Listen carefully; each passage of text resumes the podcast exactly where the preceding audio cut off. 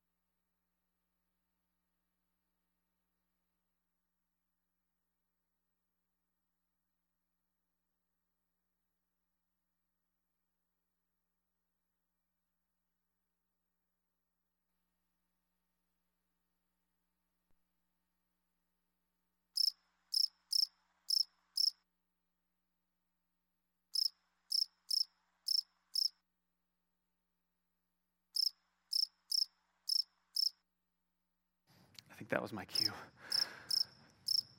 Silence.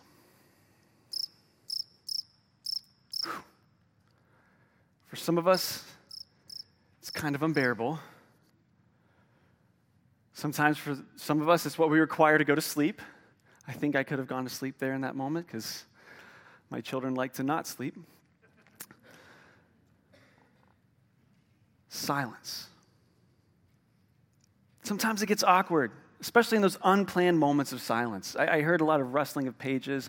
I actually didn't look and see what you were doing, but I assume you're probably like, okay, this must be some cool sermon illustration he's going to do. That was a minute and a half. Could you imagine 400 years of that? A minute and a half of silence.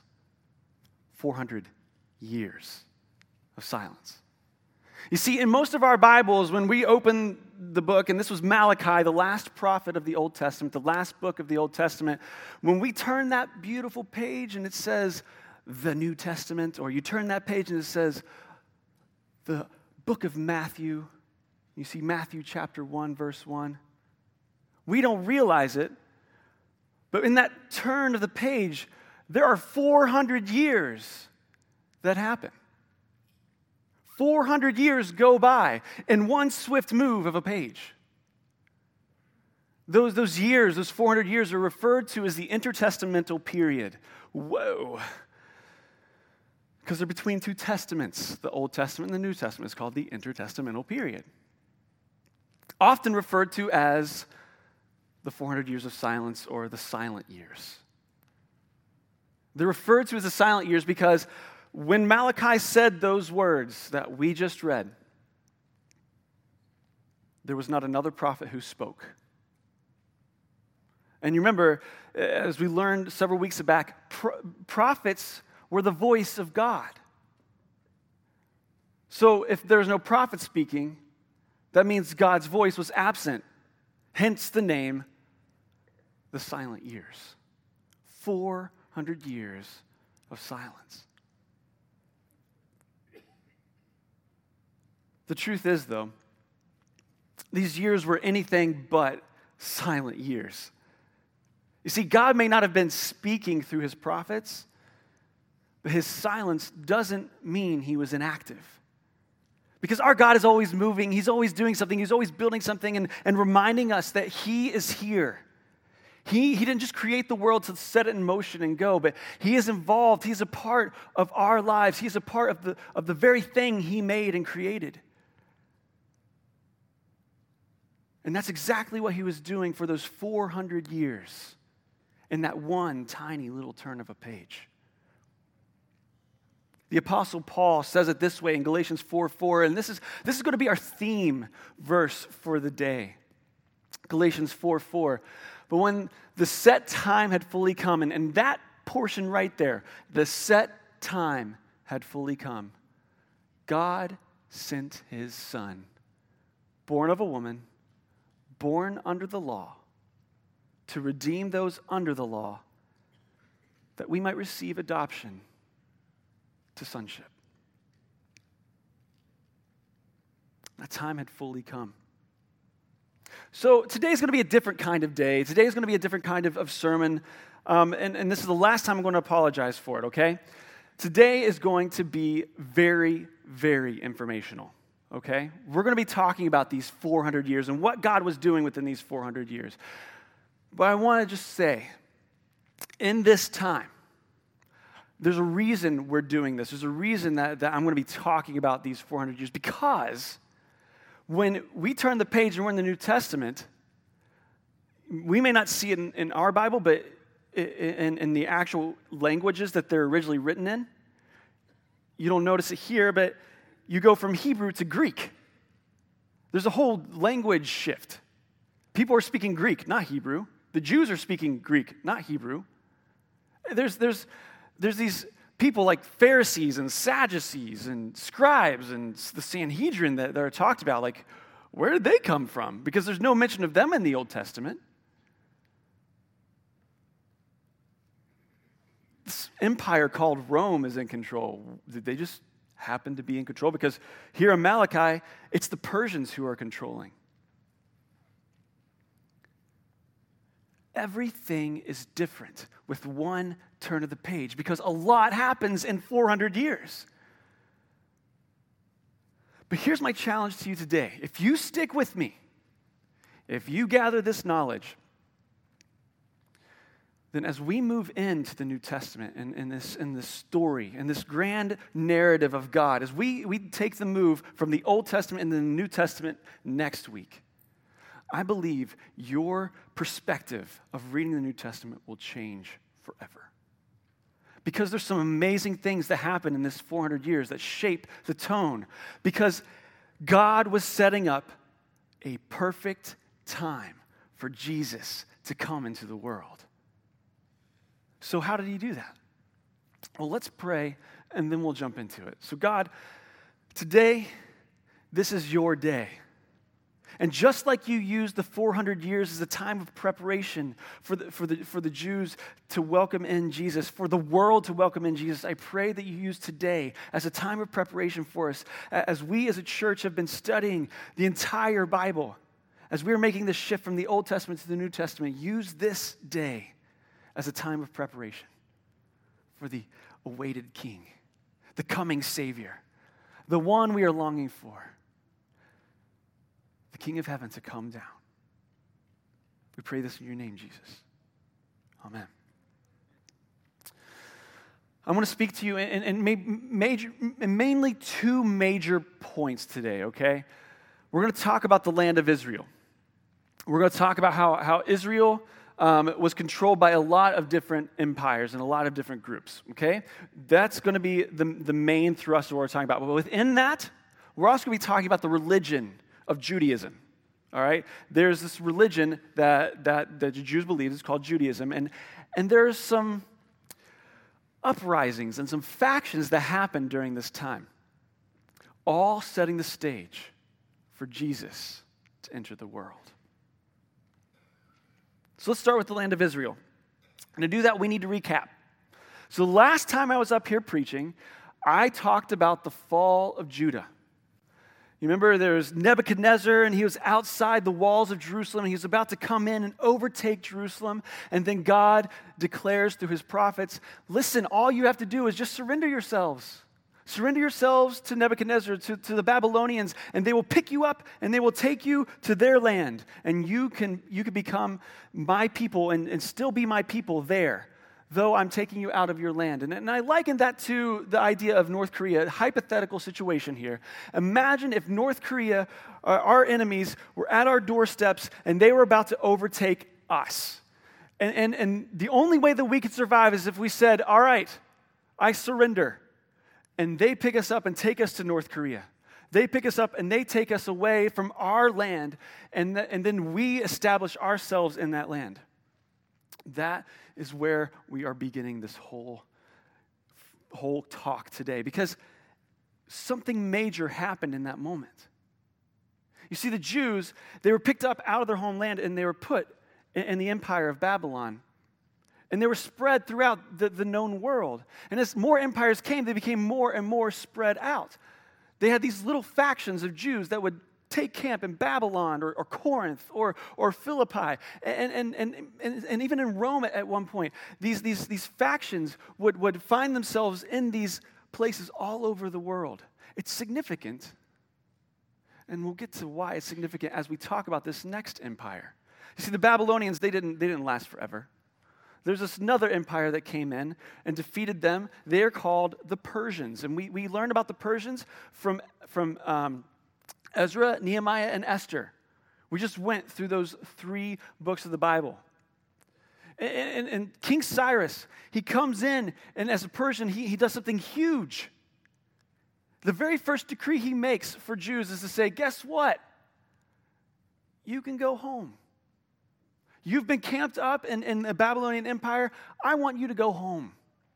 Get out of here. So 40 to 50,000 Jews up and leave and go back to the land of Israel. Still, that's not all the Jews. So there's still factions all over the known world. But here are this, this huge, massive group of 40 to 50,000 people who come and take, take up their home in the promised land. Now, as I said, there are going to be some very key things that I want you to take out of today. And each empire is going to bring you something new, uh, something that, that is key for us in understanding this appointed time that God had for Jesus.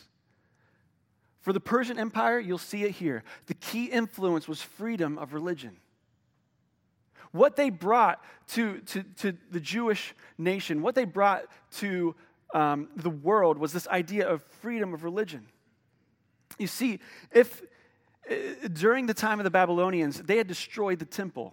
You remember Ezra? He came back to rebuild the temple. Nehemiah, he came back to build the walls around Jerusalem. The temple was destroyed. So, how did they worship God?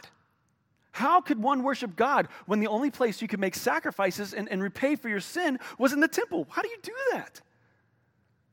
Well, these interesting little places started popping up all over the world in Jewish communities. They were called synagogues. Synagogues started popping up all around because in these synagogues, what they were was a place for the people where people can go, Jews can go, and they can study Scripture. They can dive in and they can focus on a righteous kind of living because, you know, the more righteous you are, the less sacrifices you have to make, right? And, and that means you don't have to go back to the temple to make sacrifices. You could just do it. You could just be in your hometown and live this righteous way of living. So, this mindset came with the 40 to 50,000 people that came back to the land of Israel. This mindset that, hey, I can worship God anywhere. I don't have to be in the temple to worship God. I can do it anywhere. I can do it in a synagogue. I can do it at home when I'm praying. There's this whole new mindset of how to worship God. And we can thank the Persian Empire for that. But the Persians, they, they also didn't last forever. Anyone ever heard of Alexander the Great? Alexander the Great? Yeah, he, he was pretty influential because he took the Greek Empire and he came through from Greece and just started wiping everything out, all the way over, even into like Asia. He started wiping out all these nations, and he took over pretty much all the control of the Persian Empire, and included in that was the nation of Israel. So Alexander the Great, he didn't, he didn't really live that long. He, he only ruled very, very short time over Israel. But he passed it on to the Greeks, and the Greeks continued to rule for about 160 years. And, and through those 160 years, the livelihood of the Jews was actually pretty good. They were flourishing under, under this new empire, this new regime, and mainly because the Greeks introduced this cool little thing called Hellenism. Now, my students over here, all right, those of you in school who have history and maybe have been learning about some Western civilization, maybe, maybe you college students who've been learning Western civilization, anyone ever heard of Hellenism in here? Yes? I like you guys. Thank you. Hellenism. So essentially, what it is, is it's the imposition of Greek thought. Greek thought, it's the Greeks saying, this is how you need to think, how you need to act, how you need to govern. And so they're bringing in this, this whole new set of systems. But the most key influential thing that they brought, and you'll see it right up here, was a common language. The Greeks brought a language that everyone spoke. Now, here's the significant part of that. Let's fast forward all the way to the point uh, of Jesus. He, he goes into heaven, and the early church is starting, and, and there's, there's this message they have to get out. This message of hope, this message that there's a Savior who came to, to change the world. How is it that they get it out? Through a common language. Everyone spoke Greek. Thank you, the Greek Empire. Thank you, Alexander the Great, for giving us that because it's through that, that, that language that the, the message of Christ was spread throughout the known world. Now, it says the Septuagint up there. We'll briefly just hit that, okay? The Septuagint, the Old Testament's written in Hebrew, right? Okay? Um, this is what happened they thought it'd be really good to get the, the, the message of, of, the Old Testament to the people because they're speaking Greek now. So what they did is they took the Old Testament and translated it into Greek. Now, the reason I bring that up is because as we move into the New Testament, there are times that Jesus is going to quote the Old Testament. There are times that Paul is going to quote the Old Testament, or Peter, or Paul. I just said Paul twice. That, that he, they're going to quote the Old Testament. And nine times out of ten, when they quote the Old Testament, they're not quoting the Hebrew version, they're quoting the Septuagint, the Greek version of the Old Testament. Now, why is this significant? When I'm reading, I'll look and, and, and I'll see a reference that says, oh, this is, this is Hezekiah 4 3. There's no Hezekiah, just kidding. This, this is uh, Habakkuk 4 3. And so you go back and you look Habakkuk 4 3. Wait, these, these don't sound the same. These are different. The reason is, is because it's translated from Greek. Okay. It's enough about the Septuagint. I don't expect you to remember that. Just remember, there's a common language. Greek is the common language. Well, the Greek rule came to a point where, where, where near the end, it wasn't so free, but it was more oppressive. And, and, the person who was in charge, the person who was ruling over the Greek Empire, Israel specifically, he wanted to eradicate Judaism. So he, he started, he started um, taking away the rights of Jews. He, he wanted to destroy every copy of the Old Testament or, or their, their Bible, the Hebrew Bible. He wanted to destroy it. And so, uh, along with that, he wouldn't allow them to make sacrifices in the temple. And he forced them to worship the Greek god of Zeus. You can imagine this, that there were some who were just not okay with this there, were, there was a, father and his five sons in particular that were definitely not okay with this. Um, the father's name was Matthias, and he had five sons Judas Maccabeus, Jonathan, Simon, John, and Eleazar. This is around 165 BC. So these five sons and their dad start an uprising against the Greek Empire. They start fighting and revolting against the Greek Empire because they were not going to take it. And actually, something pretty cool happens out of this the Maccabean reign. You see, they actually overcome the Greek Empire. Israel is now in control of itself. And, and, here's, here's the interesting part that happens from 165 BC to 63 BC, okay? As the last time that Israel is its own ruler until 1948 when the state of Israel was formed. 63 BC all the way to 1948. That's a long time. Anyone ever heard of Hanukkah? Hanukkah is the Jewish tradition, the Jewish celebration of the Maccabean revolt, of, of the fact that the Jews were, were, were given power. And here's the key influence of that time Deuteronomy chapter 6, 4 says, Hear, O Israel, the Lord our God, the Lord is one. Hear, O Israel, the Lord our God, the Lord is one. There was this rejuvenation after all these empires were, were trying to shove these different religions and these different gods upon the Jews. This was what they went back to God is one. We worship one God. And then, even, even greater than that, is there was this arising of a hope in a Messiah. Think about it. If you're this tiny little nation and you've been, you've been under the control of, of the Assyrians and the ba- Babylonians and, and, and you've been under control of, of, of the, the Persians and, and now the, the Greeks for hundreds and hundreds of years, here you I finally have freedom and it's God who did it for you. So God must truly think that there's something great about this nation. We are his chosen people. So something good has to come out of that. And so there's this belief that, that one day will arise a Messiah who will not only give us our own little nation, but our nation will grow and grow and grow like this, these other big empires, and we will finally take over the world. This Messiah will come down and he will part the heavens and he will, he will declare to our enemies that I am God and these are my people and we will rule forever. That sounds pretty awesome.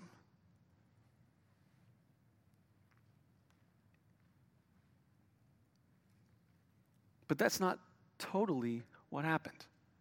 Because 63 BC happens, and there's this little place called Rome that ends up being this humongous empire. If, if you were to look at a map and you looked at the Mediterranean Sea, the Roman Empire pretty much encases all the way around the Mediterranean Sea. This is the biggest empire the world has ever known. And they come in, and they would come and, take control over most of the known world. They sought for Pax Romana, which just means Roman peace. They wanted peace because it makes sense. There's this huge empire, and there's all these nations that are a part of this huge empire, but these nations, they were always fighting each other.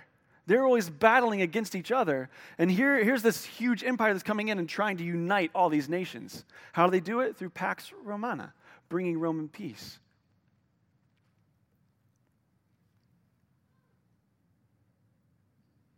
They took some of the thoughts of Greek, some of this idea of Hellenism. They kept the common language of Greek, which was a smart move.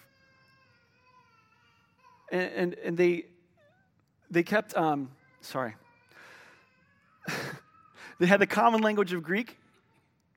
They would allow freedom of worship.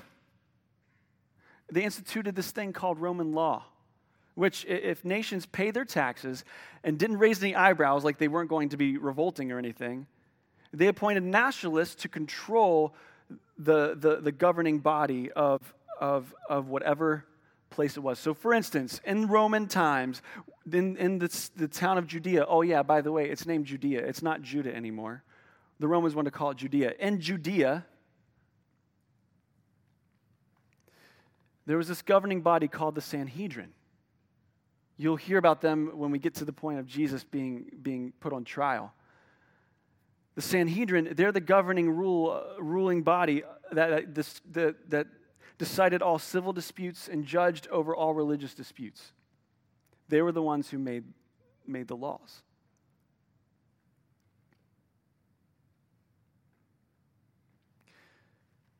Thus, Jesus enters the scene during this Roman time. But this most significant piece, this key influence from the Romans, are their roads. Now, you might be thinking, why? Why roads? What's so influential about that? Well, with the roads, you have a way to travel faster. So, again, fast forward to the time when, when, when the early church is starting, and, and Paul needs to get to Corinth, where there's a, a Jewish sect there. Well, Paul has a way to get there now, a way to travel faster. And he has a common language in which he can tell people about this, this coming, this king who has come and, and changed the world forever. And, and so we're here in Roman rule. And Jesus enters the world. God had established that, that worshiping didn't have to be in one place. You could use synagogues. From, from, from different, wherever you are, you can worship God. It didn't matter if you were in Rome, Philippi, Corinth, or Jerusalem, you can worship from a synagogue.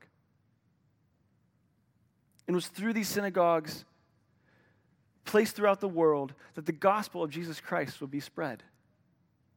You see, so there's factions of Jews all around. There's this freedom of religion that's been established.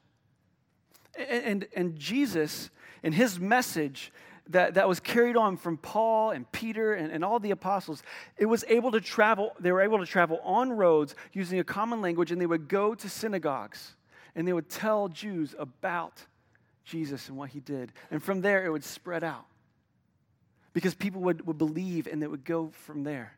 And so they go to another, another city and, and they would go to the synagogue and they would talk about Jesus there, and then it would go out from there. And this is all fine and dandy. This is all great information. But there's one other piece that we really need to hit, and that's the piece of religion. Because you see, it wasn't all easy going during this time, especially with the religion of Judaism. So you have a temple and you have a synagogue.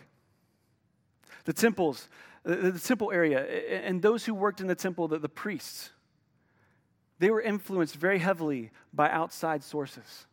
They were influenced heavily by, by the Greek Empire and Hellenism. They wanted Greek to be the language they spoke, hence, they, they got the, the Septuagint. The, the, they, they wanted, they wanted uh, Hellenization to come in and change them.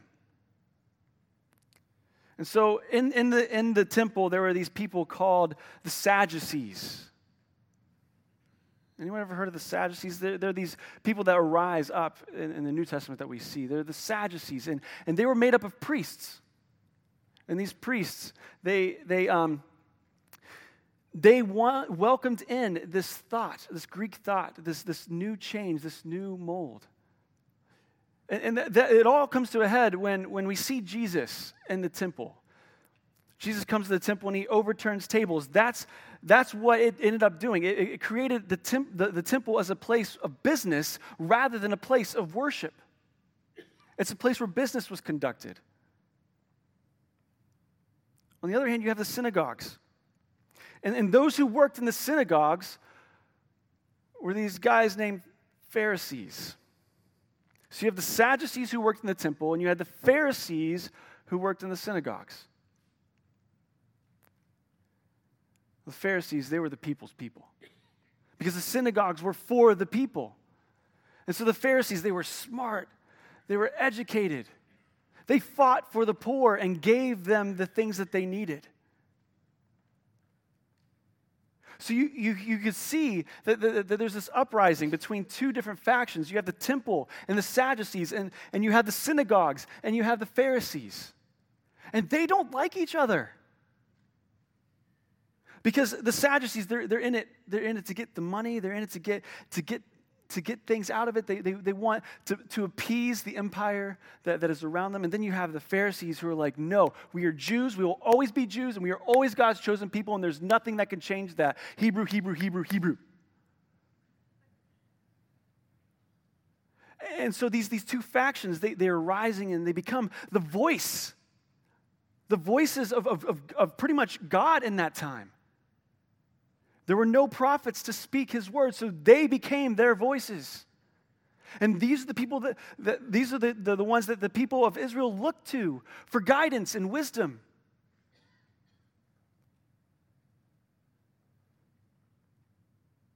And this is the world in which Jesus comes and enters in. Of, of, of rule being taken over, there's, there's, no, there's no independence except for this small little period of about 100 years. They're longing and they're awaiting this Messiah to come and, and, and, and, rectify the situation, make everything right again, make Israel, God's chosen people, once again to sit on, on to, to have God sit on his throne and them to sit next to him and to rule over the world. That's what they were looking for. And you have these two factions of, of, of, of people rising up the Sadducees and the Pharisees and, and they're, they're fighting each other, they're combating each other, they're debating each other, trying to, to draw more and more people to their side to agree with them. You have the rich and you have the poor. You have those seeking for money and those seeking for, for a right way of living.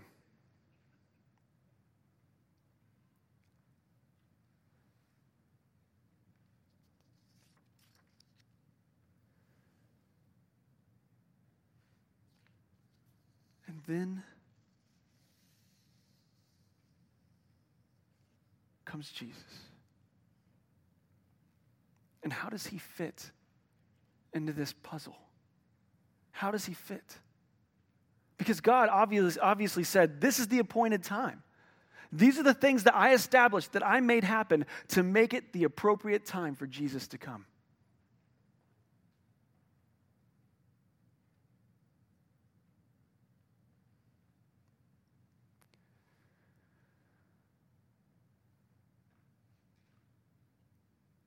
So, as you can see, though these 400 years were called the silent years, they were anything but, but silent. You have wars where the exchanging of land of Israel between empires happened over and over again. You have revolts and, and violence that, that led to an unexpected season of independence.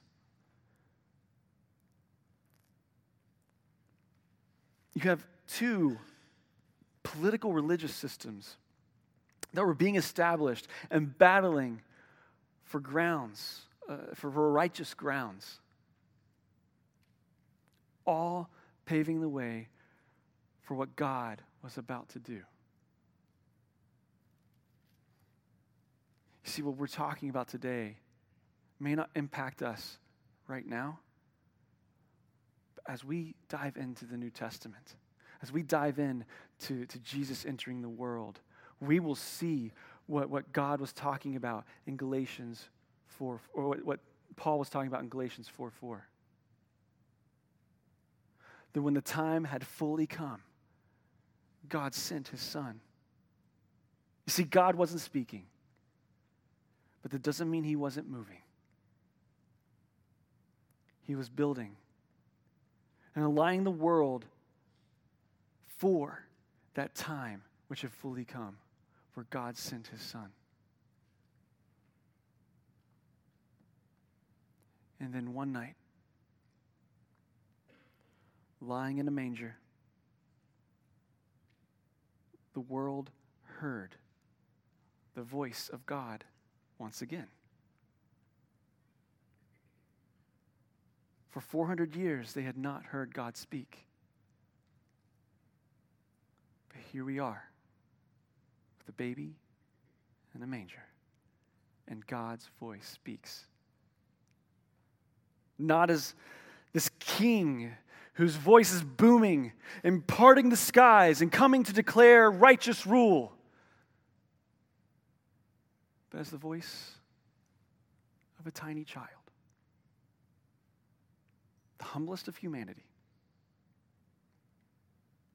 It was Jesus Christ, God and man colliding to change the world forever. As the worship team comes up, let's pray.